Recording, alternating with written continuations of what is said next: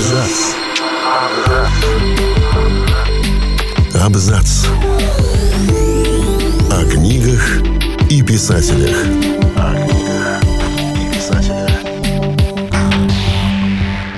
Всем привет, я Олег Булдаков, и сегодня я расскажу вам о секретах собора Парижской Богоматери. 16 марта 1831 года был опубликован роман Виктора Гюго «Собор Парижской Богоматери». Эта книга по праву считается одной из самых известных французских историй о любви. Но действительно ли безнадежное чувство звонаря Квазимода к прекрасной Эсмеральде – это все, о чем хотел поведать автор своим читателям? И какие тайны хранит в себе культовый роман, чья популярность лишь возрастает с течением времени? У каждого прозаика свои методы работы. Кто-то не садится за письменный стол без чашки крепкого кофе, другой обязательно совершает пробежку. Но способ сосредоточиться над рукописью, который использовал Гюго, пожалуй, самый оригинальный. Он трудился в неглиже. Вот записи из дневников Адель Гюго.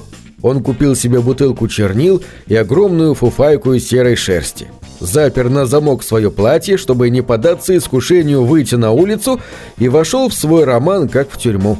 Отныне он покидал свой рабочий стол только для еды и сна. В ноябре 1828 года Виктор Гюго заключил договор с издателем Гасленом, согласно которому он должен был завершить рукопись романа о Горбуне за пять месяцев. Литератор, не раздумывая, подписал контракт, однако скорость его работы оставляла желать лучшего. Гюго куда больше нравилось прогуливаться по Парижу, проводить время в обществе женщин, а кроме того, он был очень увлечен театром – так что и работа над пьесами никак не давала ему взяться за этот роман.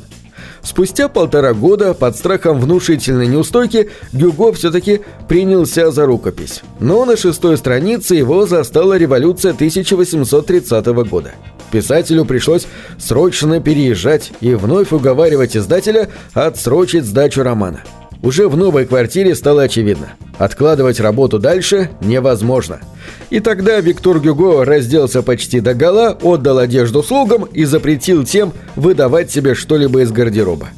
Удивительным образом метод подействовал. 14 января 1831 года книга была окончена.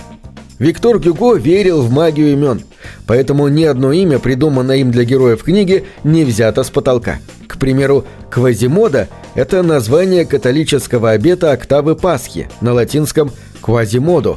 Имя Эсмеральда переводится с португальского как «изумруд». Даже имена второстепенных героев реальные. Их автор почерпнул из старых газет. Долгое время считалось, что глухой горбун полностью вымышленный персонаж. Но в конце 90-х годов прошлого века исследователи совершили удивительное открытие – на чердаке одного из лондонских домов были обнаружены записки английского архитектора Генри Сипсона, мастера, работавшего над восстановлением собора Парижской Богоматери в середине 19 столетия. Согласно им, в те времена в Нотр-Даме трудился один загадочный человек – замкнутый, нелюдимый скульптор Горбун. Он мало контактировал с другими работниками и имел прозвище «Ле Боссю» по-французски «Горбун». До сих пор доподлинно неизвестно, встречался ли с ним писатель. Однако такая возможность у него была. Во всех известных экранизациях, включая мультфильм, а также в сценических воплощениях культового романа, возлюбленная Квазимода представала в образе цыганки – Однако по крови она не принадлежала к этому народу. Во младенчестве она была похищена цыганами и выросла, подчиняясь их обычаям, традициям и образу жизни, а по происхождению была наполовину француженкой, наполовину испанкой или итальянкой. Она была смугла, но нетрудно было догадаться, что днем у ее кожи появляется чудесный золотистый оттенок, присущий андалузским и римлянкам. Маленькая ножка тоже была ножкой андалузки – так легко ступала она в своем узком изящном башмачке. Так описывал Эсмеральду писатель, непрозрачно намекая на происхождение своей героини. К слову, по мнению некоторых исследователей, у Эсмеральды был и прототип – настоящая цыганка, в которую без памяти влюбился приятель писателя Анри. Девушка так очаровала молодого человека, что тот ради нее даже убил своего соперника – Главным мотивом для написания романа стало вовсе не желание рассказать печальную историю Горбуна и Эсмеральды. Всегда трепетно относившийся к архитектуре родной страны, а в особенности Парижа, литератор хотел привлечь внимание общественности к собору. В середине XIX века Нотр-Дам находился в плачевном состоянии. Маршрут ежедневной прогулки писателя пролегал как раз мимо величественного здания. И всякий раз он обращал свой взор на строение, вот-вот грозящее стать руинами. Власти города даже думали снести этот образец готической архитектуры. Гюго просто не мог этого допустить. Книга писателя, где он так трепетно, с огромной любовью воссоздал образ Парижа прошлых веков, тут же завоевала внимание читателей. Только в первый год после публикации романа он был переиздан семь раз, а сам собор Парижской Богоматери стал символом французской столицы. Тогда же, в начале 1830-х годов, был создан специальный комитет по реставрации Нотр-Дама, призванный защитить достопримечательность. Обращение организации к властям подписали многие видные деятели культуры тех лет. В 1841 была начата капитальная реставрация собора под руководством архитектора-художника и знатока средневекового искусства Виола Ледюка. Мастер не только уберег здание от разрушения – но и воссоздал Нотр-Дам максимально приближенно к его первоначальному облику. Таким он простоял до пожара 2019 года. Но вернемся к роману. Была и критика этого произведения. Анаре де Бальзак, прочитавший роман в 1831 году, написал «Вообще-то Гюго хороший поэт, но роман ужасный. Это сплошная безвкусица, это нагромождение каких-то нелепиц одна на другую.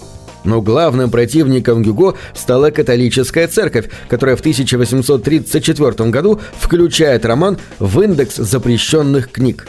Русские читатели познакомились с романом довольно рано. В журнале «Телескоп» появляются первые фрагменты перевода. Полностью издание вышло в 1862 году в журнале «Время».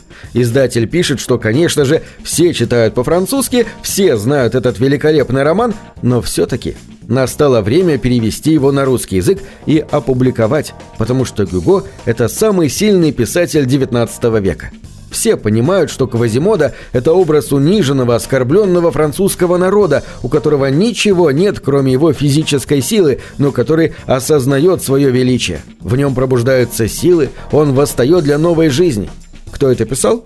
Это был Федор Михайлович Достоевский, издатель этого журнала. Роман неоднократно экранизировался, насчитывается около 20 киноверсий книги.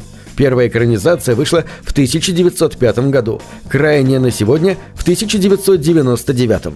Лучшей актрисой, которой довелось исполнить роль Эсмеральды, кинокритики считают секс-символ итальянского кино Джину Лолабриджиду и не менее знойную мексиканку Сальму Хайек.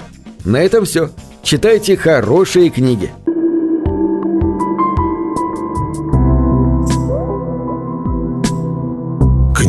это двери, что выводят тебя из четырех стен. С ними ты проживаешь другие жизни, а свою умножаешь в тысячу раз. Тысячу раз.